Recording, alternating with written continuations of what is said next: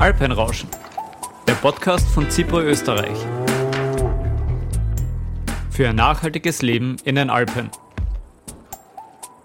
Klimaneutralität ist in vielen Staaten und der EU das oberste Ziel geworden. Österreich hat sich zum Ziel gesetzt, bereits 2040 klimaneutral zu sein. Einer jener Sektoren mit den höchsten Treibhausgasemissionen stellt der Verkehrssektor dar. Egal ob es um Personen- oder Güterverkehr geht, die verursachten Emissionen müssen drastisch reduziert werden. Wie die Dekarbonisierung des Alpentransits gelingen kann, wird viel diskutiert. Zu den Lösungsansätzen zählen neue emissionsarme bzw. emissionsfreie Antriebstechnologien sowie die verstärkte Verkehrsverlagerung auf die Schiene. Mit Juve Automotion befindet sich ein Startup im Zentrum der Alpen, das sich dem emissionsfreien Güterverkehr verschrieben hat. Wie das gelingen kann und welche Hürden es gibt, diskutieren wir mit dem Gründer Ewald Perwöck. Hallo Ewald. Hallo zusammen, hallo Paul. Danke, dass du ähm, unser heutiger Gast bei unserem Podcast bist. Das seit 2001 in Kraft stehende Verkehrsprotokoll ähm, sieht die Reduktion der Schadstoff- und Lärmemissionen aller Verkehrsträger auf Grundlage der bestverfügbaren Technologie vor. Ähm, die Klimaziele erfordern ebenfalls eine drastische Reduktion unserer Treibhausgasemissionen. Ähm, jetzt die erste Frage diesbezüglich auch an dich. Sind wasserstoffbetriebene Lkw die Zukunft des Güterverkehrs und zählen Brennstoffzellenbetriebene Fahrzeuge bereits zur bestverfügbaren Technologie aus deiner Sicht? Ja, zu beiden Fragen ein eindeutiges Ja. Wir haben Alternat als Alternativen zum Verbrennen von fossilen Energieträgern bis dato, wenn man es ganz weit spannen will, drei Optionen. Das eine sind Elektrofahrzeuge mit Oberleitungsstromversorgung, das andere sind batterieelektrische Fahrzeuge und das andere sind Wasserstoff-Brennstoffzellenfahrzeuge. Und das sind die drei einzigen Technologien, die den Anspruch erheben, ähm, ein, einen Nutzfahrzeugverkehr so abbilden zu können, wie wir das gewohnt sind, sage ich jetzt einmal. Äh, natürlich wird das, was wir gewohnt sind, in den nächsten Jahren und Jahrzehnten sich radikal verändern. Ähm, es ist aber trotzdem nicht zu erwarten, dass wieder jeder zur Selbstversorgung zurückkehrt. Und das bedeutet einfach, wenn man realistisch bleibt, dann brauchen wir äh, Straßenverkehrsalternativen, die CO2-frei sind. Es wird auch nicht alles auf der Schiene gemacht werden können.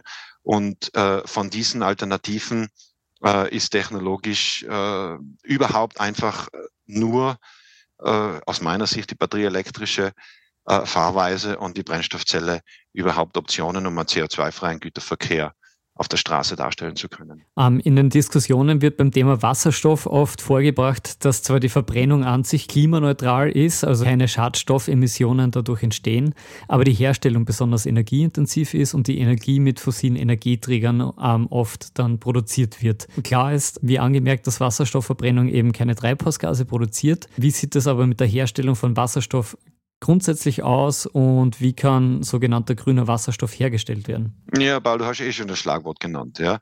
Wasserstoff alleine genügt nicht. Es muss grüner Wasserstoff sein. Und diese, ganzen Farben, diese ganze Farbenlehre hat ja aus unserer Sicht nur einen Sinn, nämlich klarzustellen, dass nur grüner Wasserstoff eine, ein Teil der Lösung ist und dass der graue Wasserstoff, der beispielsweise aus Erdgas gewonnen wird, ein Teil des Problems ist. Ja, und also hier muss man sehr klar differenzieren. Wasserstoff ist das häufigste Element im Universum, ist das leichteste Element. Ein Elektron, ein Proton, ein Neutron hat eben die wunderbare Eigenschaft, dass er mit Sauerstoff zu Wasser äh, oxidiert und äh, kein äh, klimaschädliches oder manche sagen ja, Wasserdampf ist auch klimaschädlich. Ähm, dann sage ich wiederum, Wasserdampf in Bodennähe äh, wird seine Klimaschädlichkeit hier nicht in dem Maße entfalten, wie, beispielsweise, äh, wie beispielsweise eben das CO2.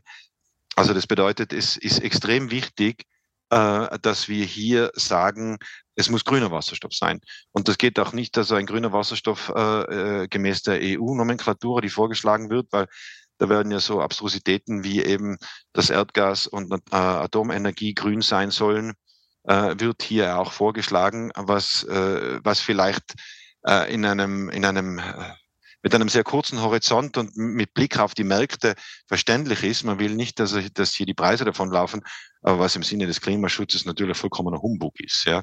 Also dieses Grün, das die EU meint, das meinen wir nicht, sondern wir meinen einen grünen Wasserstoff und der Hauptpfad zur Erzeugung dieses grünen Wasserstoffes ist die katalytische Herstellung aus erneuerbarer elektrischer Energie. Und dann hat dieser Wasserstoff mit Fug und Recht auch den Titel grün. Und dann kann man also sagen, dass äh, entlang der Wertschöpfungskette des Wasserstoffes kein CO2 emittiert wird und das ist dann nachhaltig. Dann können wir auch gleich ähm, etwas auf der EU-Ebene bleiben. Auf EU-Ebene wurde mit der neuen Eurovignette Directive, also der Wegekostenrichtlinie, ähm, der emissionsarme bzw emissionsfreie Lkw-Verkehr besonders stark begünstigt. Ähm, natürlich berechtigterweise auch, um den Wandel und den Wechsel der Lkw-Flotten voranzutreiben. Nun führen nicht nur die CO2-Emissionen zu Belastungen für Menschen und Natur, sondern auch Feinstaub, ähm, entstanden durch Reifenabrieb, ähm, durch die Bremstätigkeiten und der Lärm aber auch als wesentlicher Störfaktor. Wie sieht das denn mit der Lärmentwicklung und dem Feinstaub bei Wasserstoff-Lkw oder bei wasserstoffbetriebenen Lkw aus? Man muss unterscheiden. Also gemeinhin äh, der, der Feinstaub wird also gemeinhin assoziiert mit den äh, Rußpartikeln, die bei der Dieselverbrennung entstehen. Äh, und das ist zu unterscheiden vom Reifenabrieb. Ja? Und natürlich entsteht beim Brennstoffzellenfahrzeug äh, entstehen keine Rußpartikel, aber der Reifenabrieb entsteht genau gleich. Also ein Wasserstoff-Brennstoffzellenfahrzeug kann das Problem des Reifenabriebes nicht adressieren. Da müssen wir uns nach anderen Lösungen umschauen, die dann aber auch für batterieelektrische Fahrzeuge und für Dieselfahrzeuge gelten. Das Thema kann nicht adressiert werden. Aber das große Thema, ja, sagen wir mal so, wir haben ja hier eine, wir leben in einer Zeit äh, von, äh, die, die, die sich auszeichnet durch multiple äh, Krisenszenarien. Und äh, das eine, das ist Bodenversiegelung, Artensterben, Ozeanübersäuerung, äh, Plastikmüll, äh, wenn wir jetzt aber auf der Ebene der Fahrzeuge bleiben und des CO2-freien Verkehrs, dann muss man sagen, äh, äh, wenn wir davon ausgehen, dass wir weiterhin 40 Tonnen Fahrzeuge auf der Straße fahren wollen, damit wir nicht nur damit wir unsere, unseren Lebensstil beibehalten, sondern damit wir ganz einfach auch den Zusammenbruch unserer Sozietät verhindern. Ja, das ist ja, darf man ja nicht übersehen. dann ist das Wasserstoff-Brennstoffzelle eine Lösung. Und ähm, und, und, und viele Themen bleiben aber unadressiert. Ja? Äh, wenn ich zum Beispiel Kohlestrom verwende, um Wasser zu spalten, dann wird das auch kein Teil der Lösung sein, sondern ein Teil des Problems. Und dann muss man sagen, Wasserstoff, grüner Wasserstoff ist ein Teil der Lösung, wenn, und dann gibt es eben die Rahmenbedingungen. Ja? Grüner Wasserstoff kann nichts zum Reifenabtrieb beitragen. Äh, da müssten wir andere Reifen finden. Ich weiß, dass die Reifenhersteller hier bereits forschen an diesem Thema. Aber es ist ja schon einmal eben ein, ein großer Fortschritt, wenn man sagen kann, man kann den Güterverkehr CO2-frei darstellen mittels Wasserstoff des grünen Wasserstoff. Und wenn wir dann sehen, dass grüner Wasserstoff als sogenannter sekundärer Energievektor, also ist ja keine Primärenergie, sondern wird ja gewonnen über den primären Energievektor der erneuerbaren Elektrizität, dass der große Vorteile hat, weil er einerseits eben in der sogenannten kalten Verbrennung in der Brennstoffzelle wieder in Strom umgewandelt werden kann oder andererseits in der warmen Verbrennung, äh, wie wir das bei M-Preis auch machen, in unserem, äh, in der Beheizung unserer Backöfen, CO2-freie äh, Prozesswärme erzeugen kann, hier in unserem Fall 300 Grad Celsius maximal für unsere Backöfen, dann äh, kann man sagen, wir brauchen als Menschheit als menschliche Gesellschaft, wir brauchen diesen Energievektor, weil der eben sehr viele Probleme löst. In vielen Bereichen ein Teil der Lösung ist. ist liegt es also aus unserer Sicht einmal auf der Hand, dass es sich lohnt, als Gesellschaft, volkswirtschaftlich gesehen, hier in eine Infrastruktur zu investieren, die diesen grünen Wasserstoff erzeugt, distribuiert und zur Verfügung stellt. Und eine der Anwendungen ist dann eben der Schwerverkehr. Und insofern äh, ist es glaube ich, schon berechtigt, dass Wasserstoff gerade in den letzten Monaten äh, gehypt wird, weil dieser grüne Wasserstoff, und das muss man immer, grüner Wasserstoff, kein grauer, weil dieser grüne Wasserstoff tatsächlich eben äh, nicht ein Wunderwuzi äh, ist, wie man bei uns in Tirol sagt, aber doch einen substanziellen äh, Lösungsbeitrag zur Dekarbonisierung ähm, hier beitragen kann. Ähm, dann hätte ich noch eine Frage auch in Bezug auf die Lärmentwicklung. Wie schaut es mit der Lärmentwicklung aus? Also beim herkömmlichen Verbrenner äh, sieht es ja so aus, dass, äh, dass grundsätzlich aufgrund de, des laufenden Motors schon ein gewisser Lärmpegel mehr oder weniger vorhanden ist. Wie schaut es im Vergleich aus mit dem wasserstoffbetriebenen LKW und ähm, wie schaut es dann im, in der Praxis aus, wenn der voll im Einsatz ist? Also in, im unteren Geschwindigkeitsbereich ist es, äh, sind Brennstoffzellenfahrzeuge deutlich leiser, sprich also bis 20 kmh deutlich. Ja. Also ein Brennstoffzellen-LKW, der mit 5 kmh fährt, den kann man nicht hören. Ja. Und ganz egal, äh, an, an, an Diesel-LKW hört man immer, sobald der Motor läuft.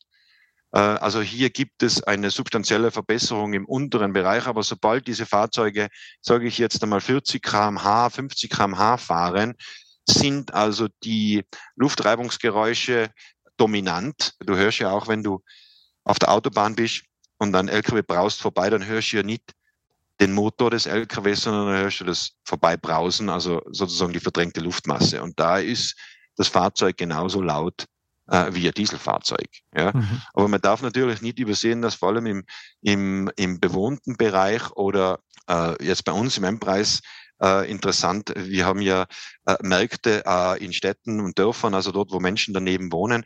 Da ist das schon toll, wenn so ein Fahrzeug geräuschlos an, äh, zum, zum Markt fahren kann und geräuschlos einparken kann, weil hier natürlich, vor allem wenn wir da in der Früh anliefern, äh, eine große Entlastung der Anrainer äh, stattfindet, dadurch, dass hier nicht das Motorgeräusch zu hören ist. Im Fernverkehr äh, macht es keinen Unterschied. Ob jetzt ein äh, LKW mit 100 kmh, wenn der bei dir vorbeibraust, ob der einen Dieselmotor hat oder Brennstoffzelle, der wird man keinen Unterschied hören. Es wird laut sein. Wir sind eigentlich schon mehr oder weniger bei Anwendungsbeispielen gelandet. Der Güterverkehr an Land findet zu großen Teilen auf der Straße ähm, mit den äh, großen und schweren Lkw statt. Ein noch ausbaufähiger Weg ist der Transport auf der Schiene. Für welche Anwendungsfälle sind die wasserstoffbetriebenen Lkw besonders gut geeignet und für, für welche Anwendungsbeispiele bedarf es noch technologische Weiterentwicklungen deiner Ansicht nach? Ja, wir haben ja immer das Problem, und das ist echt das Problem,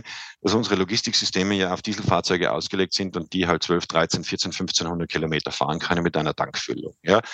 Es ist ja immer auch ein sehr großes Thema, das, eine Kostenproblematik. Ja. Und da kann man jetzt volkswirtschaftlich sagen, ja, nachher fahren die halt langsamer äh, und wir schützen dabei die Umwelt. Aber wenn wir jetzt nicht auf diese Ebene gehen, sondern etwas konkreter bleiben, dann sage ich, dass wir jetzt hier mit den bestehenden LKWs, die es jetzt mehr oder weniger zum Kaufen gibt, ja, äh, können 500 Kilometer mit einer Tankfüllung abgebildet werden. Das ist äh, ungefähr die Hälfte oder ein Drittel nur von einem Dieselfahrzeug. Ja.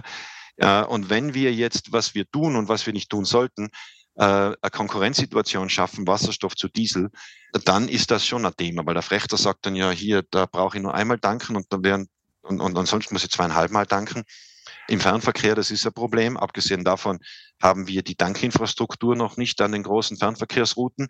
Und also ist die Technologie noch nicht reif, um den äh, klassischen Fernverkehr äh, mit dem Beispiel, was Sie Brindisi Rotterdam, das kann man mit einem Brennstoffzellenfahrzeug aktuell noch nicht abwickeln. Aber in unserem Fall, äh, wir haben, wir sind im, im äh, Verteilverkehr unterwegs. Also wir haben also hier ganz klassische Transportaufgabe. In unserem Lager werden Lebensmittel kommissioniert und werden in unsere Filialen gebracht. Äh, und wir sind also hier in Westösterreich, Südtirol, Kärnten, Salzburg, Vorarlberg und auch Oberösterreich tätig. Und das bedeutet, äh, aktuell haben wir einen durchschnittlichen Flotten, äh, Tageskilometerleistung von der Flotte von 300 Kilometern. Ja, und das bedeutet, diese Fahrzeuge können, so wie sie jetzt schon kommen, können de facto mit der Tankstelle und dem Elektrolyseprojekt bei uns beim M-Preis können tatsächlich ähm, ähm, diese Transportaufgabe voll und ganz übernehmen. Das heißt also hier in, im mittleren Bereich können wir bereits fahren, also bis zu, ich sage jetzt mal 400 Kilometern. Und äh, es ist also eine ganze Menge von ähm, Wasserstofferzeugungs- und Bedankungsprojekten äh, gerade im Entstehen. Und das bedeutet, in zwei, drei Jahren wird also auch eine Reichweite von 400 Kilometern ähm, äh, sehr viele Transportaufgaben ansprechen und lösen können. Äh, und äh, ich sehe dann eben so gegen Ende dieser Dekade auch die Möglichkeit dann, äh, wenn die Infrastruktur entsprechend ausgebaut ist und auch die Wasserstofferzeugungskapazitäten dazu passen, dass wir dann auch diesen klassischen Fernverkehr äh, abbilden können. Und wenn man das dann eben will, dass man dann auch äh, gegenüber Dieselfahrzeugen im Fernverkehr äh, konkurrenzfähig sein wird. Aber da sind noch Techno einige technologische Fragen offen, wie zum Beispiel äh, einige Hersteller von Fahrzeugen sagen, äh, wir brauchen flüssigen Wasserstoff, um diese Distanzen abbilden zu können. Äh, andere sagen, na, gasförmiger Wasserstoff ist genug. Ähm, und hier ist noch ein Technologierennen, wenn man das so will, sagen will, zugange. Und wir wissen noch nicht genau, ob sich jetzt also flüssiger Wasserstoff durchsetzen wird oder gasförmiger Wasserstoff. Das sind noch offene Fragen.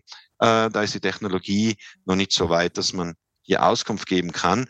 Aber grundsätzlich kann man sagen, batterieelektrische Fahrzeuge werden sich eignen für Kurzstrecken, für städtische Bereiche. Wenn ich äh, im Großraum Wien eine Verteilflotte von äh, Paketzustellern betreibe, die untertags fahren und in der Nacht äh, stehen, dann würde ich persönlich eher mal versuchen, batterieelektrische Fahrzeuge einzusetzen. Wenn ich jetzt aber ein äh, Getränkehersteller bin, der ständig 40 Tonnen äh, durch Österreich äh, karrt, dann würde ich sagen, bitte Finger weglassen, äh, probieren wir das oder schauen wir uns die Brennstoffzellentechnologie an. Und ähm, so in etwa ist das einzuordnen. Das ist auf jeden Fall ein sehr spannender Aspekt aus meiner Sicht und man sieht da, es geht um eine recht neue Technologie insgesamt. Ähm, es haben sie noch keine ganz klaren Standards entwickelt. Man vergleicht oft die, die Brennstoffzellen betriebenen LKW, also mit Wasserstoff betriebenen ähm, LKWs mit dem herkömmlichen Diesel-LKW. Da würde mich noch interessieren, du hast das bereits angeschnitten, ähm, was so die wesentlichen Unterschiede sind zwischen jetzt einem batteriebetriebenen LKW und der Brennstoffzelle. Das sind zwei unterschiedliche Technologien. Ja, und äh, auch wenn unser Bundesministerium für Klimaschutz der Meinung ist, dass es die gleichen Technologien sind, aber hier sage ich immer, nur weil das Fahrzeug, äh, äh, was ein Fahrzeug ist und auf der gleichen Straße fährt, das ist solange das der gleiche Technik ist. Das eine, das ist ein Batteriespeicher, ist ein chemischer Speicher, wo in dem elektrische Energie gespeichert wird. Und das andere, das ist ein äh, Gasspeicher, in dem ganz normaler gasförmiger Kraftstoff gespeichert wird. Und das sind sehr substanzielle Unterschiede, weil ich eben beim Hochskalieren äh, bei den Batterien, die traditionell äh, sehr viel schwerer sind, verliere ich dann an Nutzlast. Ja, das mögen die Frechter überhaupt nicht, wenn sie dann also geringere Nutzlast und, äh, und die Batterien mitschleifen müssen. Aber was ein, äh, was ein ganz substanzieller Unterschied ist, dass batterieelektrische Fahrzeuge verschieben einen Teil des äh, Energieproblems einfach ins Netz. Deswegen hört man ja, das ist super Megacharger, ein Megawatt kann ich die Batterie in 20 Minuten vollladen. Was das mit den Netzen machen würde, wenn wir Tausende von diesen hätten, das wird nicht besprochen. Ja, und ich bin jetzt kein Gegner von batterieelektrischer Mobilität bei ähm, geringen Nutzlasten und geringen Reichweiten sind die batterieelektrischen Fahrzeuge im Vorteil, weil sie günstiger sind, technologisch weniger aufwendig und insgesamt kann man hier eine äh, volkswirtschaftlich, sage ich jetzt mal, vertretbare Dekarbonisierung mit Batterien darstellen. Die Brennstoffzelle hat Probleme und die batterieelektrischen Fahrzeuge haben auch Probleme. Und wenn ich jetzt aber alles auf eine Karte setzen würde, sagen wir, machen wir nur Batterien, würde ich dann aber äh, eine Situation herbeiführen, wo äh, ständig das Netz mit riesigen äh, Spitzen belastet wird, das Elektrizitätsnetz. Also eben, das ist die genannte Verschiebung äh, der Problematik. Ja. Ich muss ja das, wenn ich, wenn ich das gesamte Problem betrachte, kann ich ja nicht sagen, jetzt haben wir erneuerbare Energien, die sind sowieso schon intermittierend, das heißt, unsere Netze werden zusätzlich belastet. Und dann gehe ich noch her und mache alles Batterien, ja, die auch noch intermittierende Lasten aus dem Netz entnehmen. Das heißt, das Netzproblem wird ja dadurch verstärkt. Und wenn ich jetzt die Brennstoffzelle hernehme, äh, der Wasserstoff, der kann asynchron erzeugt werden. Das bedeutet, wenn ich eine intermittierende Energieeinspeisung habe und ich habe genügend Wasserstofferzeugungs- und, und Speicherkapazitäten, dann kann ich sagen, wenn wir zu viel Erneuerbare haben, die wir nicht brauchen, dann werden die abgearbeitet und als Wasserstoff gespeichert. Das heißt, die Brennstoffzelle beziehungsweise der Einsatz von Wasserstoff kann hier dieses Problem adressieren. Jetzt ist ein Brennstoffzellenfahrzeug systemisch teurer als ein batterieelektrisches Fahrzeug. Ja? Bei, einer Batterie brauche ich nur ein Fahrzeug und eine Batterie und einen Elektromotor. Bei einem Brennstoffzellenfahrzeug brauche ich ein Fahrzeug, eine Batterie, einen Elektromotor und eine Brennstoffzelle ja? und Hochdrucktanks. Ja? Das heißt, die Technologie ist teurer, das ist ein Nachteil. Die, die Effizienz ist geringer als bei batterieelektrischen, das ist auch ein Nachteil.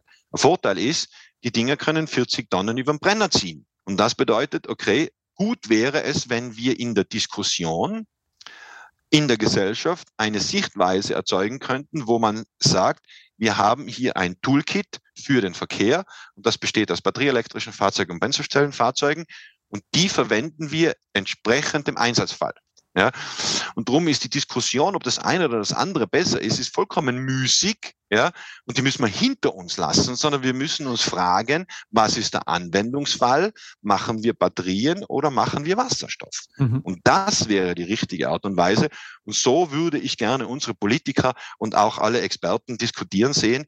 Was wir hier sehen, das ist dass das eine gegen das andere ausgespielt wird. Ja, ganz gute Punkte angesprochen. Ich glaube, das ist ganz wichtig, dass man da einen differenzierten Blick auf die, auf die Thematik insgesamt hat. Auch die Anmerkung, man braucht halt die richtige Technologie für den richtigen Anwendungsfall im Prinzip, ist, glaube ich, etwas, das oft zu kurz kommt in, in der Diskussion an sich, meiner Meinung nach. Und vor allem, wenn man dann weitergeht und sich überlegt, naja, in welchen Situationen wende ich welche ähm, Technologie an, spricht aus meiner Sicht schon sehr stark in Richtung nachhaltige Mobilitätskonzepte. Ähm, das fängt an für äh, Unternehmen selber, aber auch für die öffentliche Hand, also für Gebietskörperschaften, ähm, für den öffentlichen Nahverkehr und so weiter und so fort. Also das kann man, kann man ja immer weiter spinnen im Prinzip. Man kann, glaube ich, mit Fug und Recht sagen, dass wir hier an einer äh, Zeitenwende angelangt sind, dass wir haben so viele Themen, ja, und das bedeutet, wir sehen hier ganz klar, dass diese neokapitalistische Marktwirtschaft versagt. Albert Einstein hat gesagt, also Wahnsinn ist, immer dasselbe zu tun und andere Ergebnisse zu erwarten. Und wenn wir das auf unser Wirtschaftssystem äh, umlegen, seit 1972, Club of Rome, Limits of Growth, wissen wir das. Wir tun immer dasselbe und erwarten andere Ergebnisse. Und das bedeutet, so kommen wir nicht weiter. Und wenn wir jetzt aber unterstellen, dass unser Wirtschaftssystem sich verändern muss, dann sind wir meiner Meinung nach auf dem richtigen Weg. Und wenn wir das jetzt runterbrechen, auch auf diese Diskussion batterieelektrisch versus Brennstoffzelle, wir werden ja immer, oder das wird bei dir nicht anders sein, es wird ja sehr viel auf dieser Effizienz herumgeritten. Ja? Mhm. Und man wird gesagt, batterieelektrische Fahrzeuge sind effizienter, deswegen sind sie besser. Und das kommt aber aus dieser alten neokapitalistischen Denke heraus, weil effizienter bedeutet natürlich auch kostengünstiger, bedeutet tendenziell profitabler. Und deswegen sehen wir, wir stellen die falschen Fragen. Weil wenn gefragt wird, was ist effizienter, dann kann man ganz klar sagen, batterieelektrische Antriebe sind effizienter. Aber die Frage muss ja lauten, was ist effektiv, bevor ich frage, was ist effizient. Weil wenn ich nämlich ganz effizient das Falsche mache, dann erhöhe ich den Schaden. Und in unserem Fall wird das bedeuten, kann denn ein batterieelektrisches Fahrzeug 40 Tonnen 400 Kilometer weit ziehen. Und dann muss ich sagen, nein, kann es nicht. Also kommt es nicht für den Vergleich in Frage. Und dann brauche ich dann erst gar nicht die Frage stellen, ob das effizienter ist oder nicht. Es sind Brennstoffzellenfahrzeuge effizienter als Dieselfahrzeuge, weil beides können die gleichen Probleme lösen. Ja, bis zu 400 Kilometer. Und dann muss ich sagen, Brennstoffzellenfahrzeuge sind wesentlich effizienter als Dieselfahrzeuge. Ja, aber das interessiert wiederum keinen, weil jeder ja in seiner alten Denke sozusagen Eigennutzenmaximierung immer diese Effizienzfrage stellt. Mhm. Und aus meiner Sicht hat die Vergangenheit oft genug bewiesen, dass ähm, Effizienzsteigerungen nicht unbedingt zu Einsparungen in irgendeiner Art und Weise führen. Also die, die Autos sind ja um ein Vielfaches effizienter geworden über die letzten Jahrzehnte hinweg. Treibhausgasemissionen äh, verursacht durch den Verkehr sind dennoch stetig gestiegen. Ähm, aus dem Grund, weil die, die gefahrenen Kilometer äh, zugenommen haben, weil ja jeder gedacht hat, na super, ich verbrauche viel weniger Sprit, jetzt kann ich mehr fahren. Und bei diesem grünen Wachstum werden wir einen ähnlichen Rebound-Effekt sehen. Ja, ähm, aber ich äh, sage mir dann immer, ja, was ist die Alternative? Ja, also, was ist die Alternative? Wir können ja nicht sagen, jeder macht wieder Selbstversorger. Wir sperren alle Supermärkte zu, wir transportieren keine Pakete und keine Waren mehr. Das bedeutet dann ganz einfach der Zusammenbruch unserer Gesellschaft. Und, und, und das heißt also, von zwei Übeln wähle das kleinere.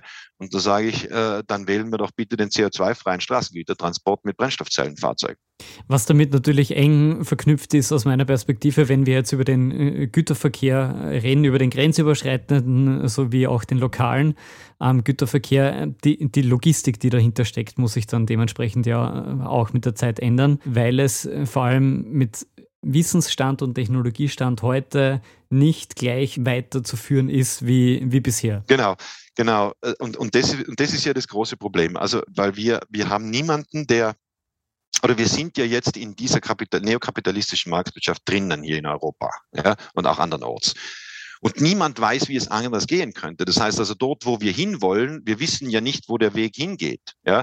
Und das bedeutet, dass wir Änderungen auf so vielen Ebenen machen müssen, um zu dekarbonisieren, um also die Klimakatastrophe möglichst abzumildern, äh, dass, die, dass die Übersichtlichkeit komplett äh, verloren geht und zusätzlich noch wissen wir nicht, wie diese Kategorien ähm, ähm, zu denken sind und einzuordnen. Nicht? Wir brauchen also weniger Konsum. Wir brauchen eine Wirtschaft, die auf ein Degrowth hinausläuft, also auf einen Rückgang des Wachstums, weil diesen Ressourcenverbrauch, der ist nicht haltbar. Ja? Wir brauchen äh, soziale Absicherung, weil es, äh, weil wenn wenn wir die Menschen, die sozusagen an der äh, an der äh, sehr wenig Geld verdienen, die werden dann noch überproportional durch Energiekosten belastet, so wie wir das jetzt sehen, und die werden dann natürlich, wenn sie nicht mehr bezahlen können, äh, als letzten Schritt werden die auf die Straße gehen und es wird zu Unruhen kommen und äh, das ist genau das, was wir nicht brauchen. Das heißt also, wir brauchen hier eine so eine eine soziale Änderung und das heißt also, diese ganze Vielfalt Vielfalt von Problemen macht uns ganz wirr im Kopf äh, und es ist extrem schwierig, da durchzusteigen. Und ähm, äh, da gibt es auch kein Patentrezept äh, zur Lösung. Man kann eben immer nur fragen, ist meine Tätigkeit Teil der Lösung oder ist sie Teil des Problems? Man hört auf jeden Fall raus, dass du dich sehr intensiv mit dem ganzen Thematik auseinandersetzt. Du bist jetzt Startup-Gründer von Juve Automotion, du arbeitest aber auch ähm, bei Empreis. Und wie schaut dein persönlicher Weg aus, dass du ähm, als Startup-Gründer von Juve Automotion jetzt heute mit mir sprichst. Ähm, stecken da ähm, Beweggründe wie, wie Umweltschutz, Klimaschutz oder so auch dahinter oder war das eher ähm, vielleicht heraus aus einem technischen Interesse? Umweltschutz, Klimaschutz ganz stark. Ja, das ist der Grund, warum ich hier sitze und warum das jetzt alles geschehen ist. Das kann man vorwegnehmen. Ich bin, ähm, ich bin gelernter Maschinenbauingenieur, äh, habe in Innsbruck die höhere technische Lehranstalt für Maschinenbau absolviert und bin vom Herzen her auch Techniker und Maschinenbauer. Habe dann in ähm, im zweiten Bildungsweg äh, Betriebswirtschaft studiert und habe also auch hier an der WU Wien einen Abschluss gemacht. Und die, die ganze Geschichte, sage ich jetzt nochmal, ist bei, bei mir in den Nullerjahren losgegangen. Ich bin seit 20 Jahren Vegetarier. Und bei mir hat sich das also als erstes äh, aktiv niedergeschlagen in dem, dass ich äh, schon in den Nullerjahren gesehen habe, dass es nicht nur ein ethisch-moralisches Argument gibt, das einen äh, dazu veranlasst, keine Tiere zu essen, sondern dass, dass es auch ein ökologisches Argument ist und die Zahlen, die wir kennen, die geben mir recht. Der Agrarsektor ist für bis zu 50 Prozent der CO2-Emissionen weltweit verantwortlich. Ja. Also äh, wer keine ethischen Bedenken hat, der kann äh, die ökologischen nicht mehr wegwischen. Und äh, so hat sich das bei mir verstärkt und ich bin dann 2009 habe ich dann äh, bei der Firma M-Preis begonnen und habe dort in der IT angefangen, IT-Projekte zu machen. Aber mir hat also die Energieproblematik äh, und die damit, also die Klimaproblematik eigentlich und die damit einhergehende Energieproblematik, die hat mich äh, schon seit den Nullerjahren äh, sehr bewegt und ich habe dann eben angefangen, Photovoltaikanlagen zu bauen bei M-Preis. Das war so die ersten Anlagen haben wir 2011 in Betrieb genommen. Da haben wir haben wir eine sehr große Photovoltaik-Initiative in dem Zeitraum auf die Füße gestellt. Inzwischen äh, betreibt die Firma M-Preis äh, circa 6 Megawatt Peak auf 60 Anlagen, weil wir damals schon gesehen haben, der Verbrauch unserer Filialen passt sehr gut mit dem Sonnenschein zusammen. Und da, da war dann sozusagen die Rückkehr zu meinen Maschinenbauwurzeln. Und ich habe das Projekt dann bis 2015 betreut äh, und äh, habe dann bis 2016 und habe 2016 dann das Projekt an einen Nachfolger übergeben, weil ich mich seit 2016 äh, mit dem ähm, mit der Einpreis-Wasserstoffinitiative äh, beschäftige. Und das war eigentlich eine logische Fortschreibung meines Denkens, weil ich gesehen habe, ja, äh, erneuerbare Energien, total wichtig, aber äh, damit äh, kriegen wir große Bereiche unseres Problems mit dem Klima nicht gebacken. Äh, unser Unternehmen betrachtet, wir haben also hier die großen Bereiche Gas, äh, für die Heizung unserer Filialen und auch für die Produktionsbetriebe und Diesel für unsere Flotte. Und da ist dann sozusagen in mir die Idee gereift, wenn man das so ein bisschen äh, äh, pathetisch sagen darf, dass man hier Alternativen braucht und äh, dann habe ich dann daraus äh, die Wasserstoffinitiative gestrickt. Am Anfang waren wir zwei Leute, unser Verfahrenstechniker, der Friedel und ich. Und äh, wir haben da so dann äh, sehr viel und lange und hart gekämpft und äh, die ist ja jetzt heuer äh, Im Frühjahr haben wir den ersten Wasserstoff produziert und äh, sind jetzt eben in der Inbetriebnahmephase. Und so hat sich also mein Hintergrund entwickelt. Und das war immer sehr stark ähm, von diesem Grenzen des Wachstums motiviert. Das heißt, Juve Automotion, die Idee dahinter und die Gründung ist mehr oder weniger aus der Arbeit heraus bei Endpreis eigentlich entstanden. Okay. Genau, genau, weil äh, vielleicht auch hier noch ein verlinkender Gedanke, um diese Frage zu beantworten. Ähm, wir haben gesagt, wir machen diese Wasserstoffproduktion und 2016 war ja noch nirgendwo äh, ein Brennstoffzellen-LKW verfügbar. Und äh, wir haben das Projekt so aufgesetzt, dass wir gesagt haben, na, das macht nichts. Wir, äh, wir bauen die Tankstelle erst, wenn die Fahrzeuge verfügbar sind. Und den Elektrolyseur betreiben wir und das äh, erzeugte Wasserstoffgas verwenden wir, um Erdgas zu substituieren, weil wir brauchen ja in unseren Produktionsbetrieben sehr viel Erdgas zum Heizen der Backhöfen. Und so haben wir eine Möglichkeit, diese Elektrolyseanlage zu betreiben, ohne abhängig zu sein in unserem sogenannten Business Model von einem Lieferanten von Fahrzeugen. Jetzt hat sich unser Projekt ver äh, verzögert und die Wasserstoff-Brennstoffzellen-LKW-Entwicklung beschleunigt. Und das bedeutet, äh, jetzt haben wir zwar immer noch eine Situation, wo wir keine, äh, wir können das ja nicht bestellen hier im Katalog, aber es sind die ersten Fahrzeuge verfügbar. Und wir haben dann gesehen, oh gut, wenn wir das machen wollen, unser Unternehmen betreibt einen Fuhrpark. Aber wir können nicht selber Fahrzeuge bauen, wir können sie auch nicht warten. Das machen wir auch nicht bei Dieselfahrzeugen. Und dann war klar, dass kein Dieselfahrzeughersteller oder auch die sogenannte After-Sales-Infrastruktur für solche Nutzfahrzeuge ist ja alles auf Dieselfahrzeuge ausgelegt, dass diese After-Sales-Infrastruktur Brennstoffzellen-Nutzfahrzeuge nicht bedienen kann. Und wir haben dann sehr schnell erkannt, dass wir insgesamt äh, wir brauchen ein Unternehmen, und, aus dem heraus, aus dieser Idee heraus ist Juve Automotion entstanden, dass diesen dass diese Aufgabe wahrnimmt. Ja, wir brauchen also ein Unternehmen, das dafür sorgt, dass Fahrzeuge nach, in unserem Fall Tirol und unser Anspruch ist ja jetzt Österreich, äh, kommen. Und dann brauchen wir eine Infrastruktur von Werkstätten und Servicepartnern, die eben Garantie, Reparaturen, Service und all diese Dinge abwickeln, damit diese Fahrzeuge dann auch auf der Straße diese Dienstleistungen erbringen können. Und wir haben gesagt, M-Preis will das nicht tun, das geht zu weit. Und dann haben wir gesagt, okay, wir gründen jetzt Juve Automotion, weil dieser Bereich ist ein eigener Arbeitsbereich für sich und der soll analog zu den Strukturen im Dieselfahrzeugbereich genau das Gleiche machen, nur halt eben für Wasserstoff-Brennstoffzellenfahrzeuge.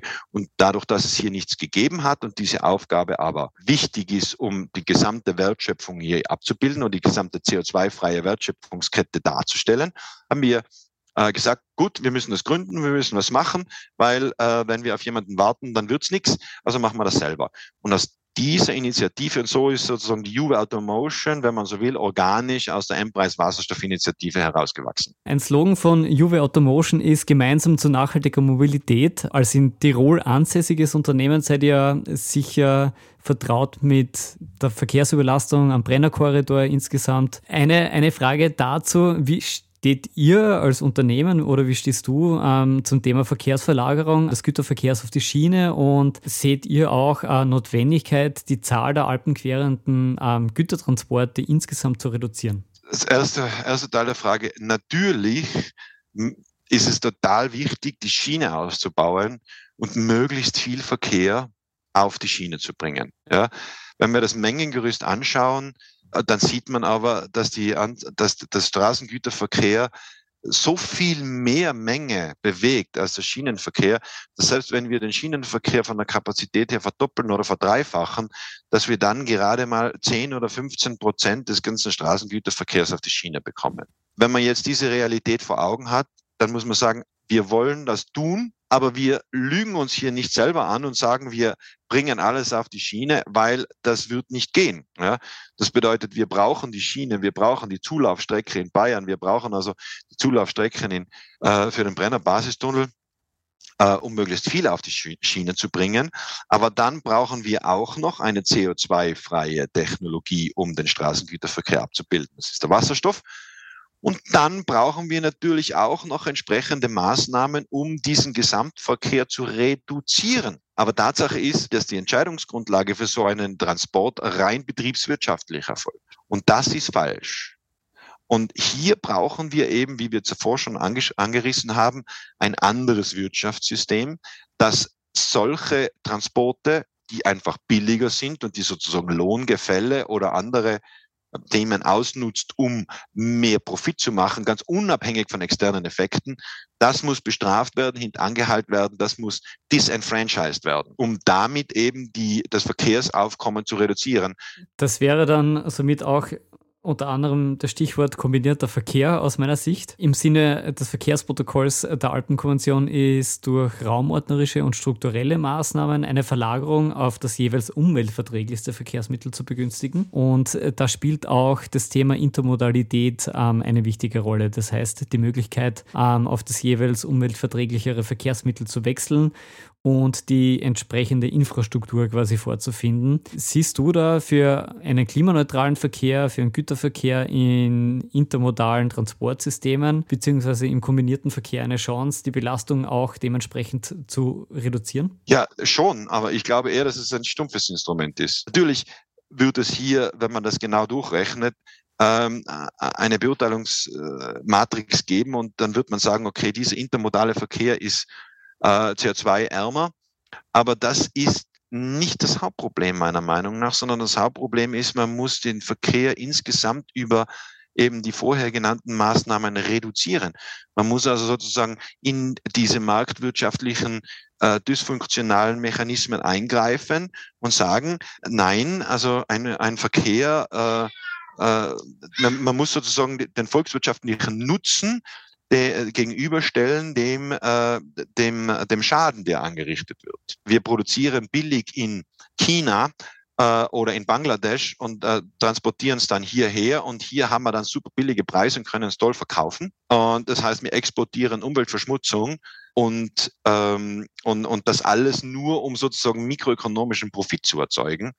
Das ist ja falsch. Das heißt also, wir brauchen ein Wirtschaftssystem, wo wir Regionalität belohnen wo wir Lokalität belohnen und wo wir sagen, wir haben hier zwar einen komparativen Wettbewerbsnachteil, aber wir tun es trotzdem. Und deswegen ist der intermodale Verkehr eine gute Sache, aber es ist eher eine Blendgranate. Ja, mhm. weil wir brauchen nämlich wirklich eine andere Wirtschaftsweise, die eben nicht den mikroökonomischen Profit maximiert, sondern die eben volkswirtschaftlich, lokal und regional arbeitet. Auf jeden Fall. Ähm, wesentlich ist äh, intelligente Nutzung der vorhandenen Technologien, aber ganz klar ist auch, dass das Wirtschaftssystem, aber auch der, der Lebensstil von uns sich da durchaus drastisch ändern muss. Und ich glaube, da die Kombination der einzelnen Maßnahmen ähm, wird die höchste Wirksamkeit entfalten können. Wir kommen schon langsam jetzt ähm, zum Ende unseres Gesprächs. Ich habe zwei Fragen, die ich allen Podcast Podcast-Gästen ähm, von mir stelle und ich bitte dich um kurze und spontane ähm, Antwort auf die zwei Fragen. Was verstehst du unter Alpenrauschen? Unter Alpenrauschen? Ja. äh, da verstehe ich, wenn äh, am Batschakofel der Föhnsturm durch die Föhren bläst und äh, ja, das ist, äh, Alpenrauschen ist für mich ein sehr positiv besetzter Begriff. Der rauschende Wind in den Alpen, auf jeden Fall. ähm, die zweite Frage ist, ähm, gibt es einen Lieblingsort in den Alpen für dich? Ja, den gibt es. Ja. Und welcher Ort das ist? Ja. das, ist ein, das, ist ein klein, äh, das ist ein kleiner Moorsee im Tiroler Oberland, äh, ganz in der Nähe meiner Heimatgemeinde Silz. Das, das reicht mir als Antwort. ähm, streng, strenge Geheimnisse sollen nicht verraten werden. Wenn du mich so fragst, lass mich nachdenken. Ich weiß gar nicht, wie der See heißt, aber der hat einen Namen. Na, ich könnte es dir jetzt gar nicht sagen, ja, aber ich kenne diesen Platz schon seit meiner Kindheit und das ist äh, mhm. mein Lieblingsplatz. Da wäre jetzt noch meine Abschlussfrage. Wie schätzt du die Entwicklung des Güterverkehrs im Alpenraum für die nächsten 30 Jahre ein? Also werden die Belastungen ähm, durch die neuen Technologien, die jetzt ähm, Aufschwung erleben, ähm, weniger oder werden Alpen-Transitrouten zwar schadstoffärmer, aber mindestens gleich überlastet sein? Man sagt immer, der Wunsch ist der Vater des Gedanken. Ja? Und ich wünsche mir weniger Verkehr, ich wünsche mir Degrowth. Und insofern prognostiziere ich natürlich, dass hier der absolute Verkehr abnehmen wird. Auch weil ich glaube, dass wir, wenn wir diesen Pfad des äh, Nichtwachstums oder der Schrumpfung äh, nicht einschlagen, dass wir dann sehr schnell oder dass wir dann in 30 Jahren überhaupt nichts mehr haben, worüber wir uns streiten können, weil das wäre dann 2052 ja, mit äh, dann äh, circa zwei Grad Celsius Klimaerwärmung und den entsprechenden Konsequenzen auch im Alpenraum. Ähm, aber ganz realistisch ähm, glaube ich schon, dass die Schadstoffbelastung wird definitiv abnehmen und der absolute Verkehr wird auch abnehmen und wird zum Teil, zumindest bei uns jetzt hier durch den äh, Brenner äh, Basistunnel äh, sicherlich abgeschwächt werden. Also ich glaube äh, schon, dass unsere Lebensqualität steigen wird durch verminderten Transit. Und ich hoffe, dass wir das schaffen, weil nur dann können wir davon ausgehen, dass wir für unsere Kinder und für uns selber eine lebenswerte Welt, einen lebenswerten Alpenraum hinterlassen können. Danke ähm, für den kurzen Blick in die Zukunft äh, von deiner Seite. Ähm, ich nehme auf jeden Fall ähm, viel mit aus unserem Gespräch, ähm, das sehr, sehr spannend war. Ich nehme auch mit, dass wir an vielen, vielen Stellenschrauben drehen müssen, sagen wir mal so. Ja, bedanke mich für das ähm, sehr, sehr interessante Gespräch, für die spannenden Sichtweisen auf jeden Fall und wünsche euch ähm, natürlich für Juve Automotion noch ähm, viel Erfolg. Ja, vielen Dank, Paul. Vielen Dank für die Einladung. Hat mich sehr gefreut. Mehr Informationen zur Alpenkonvention, zum Alpinen Klimabeirat oder zu Zipra findet ihr auf den jeweiligen Websites. Die entsprechenden Links dazu gibt es in der Beschreibung. Mit Unterstützung vom Bund und Europäischer Union.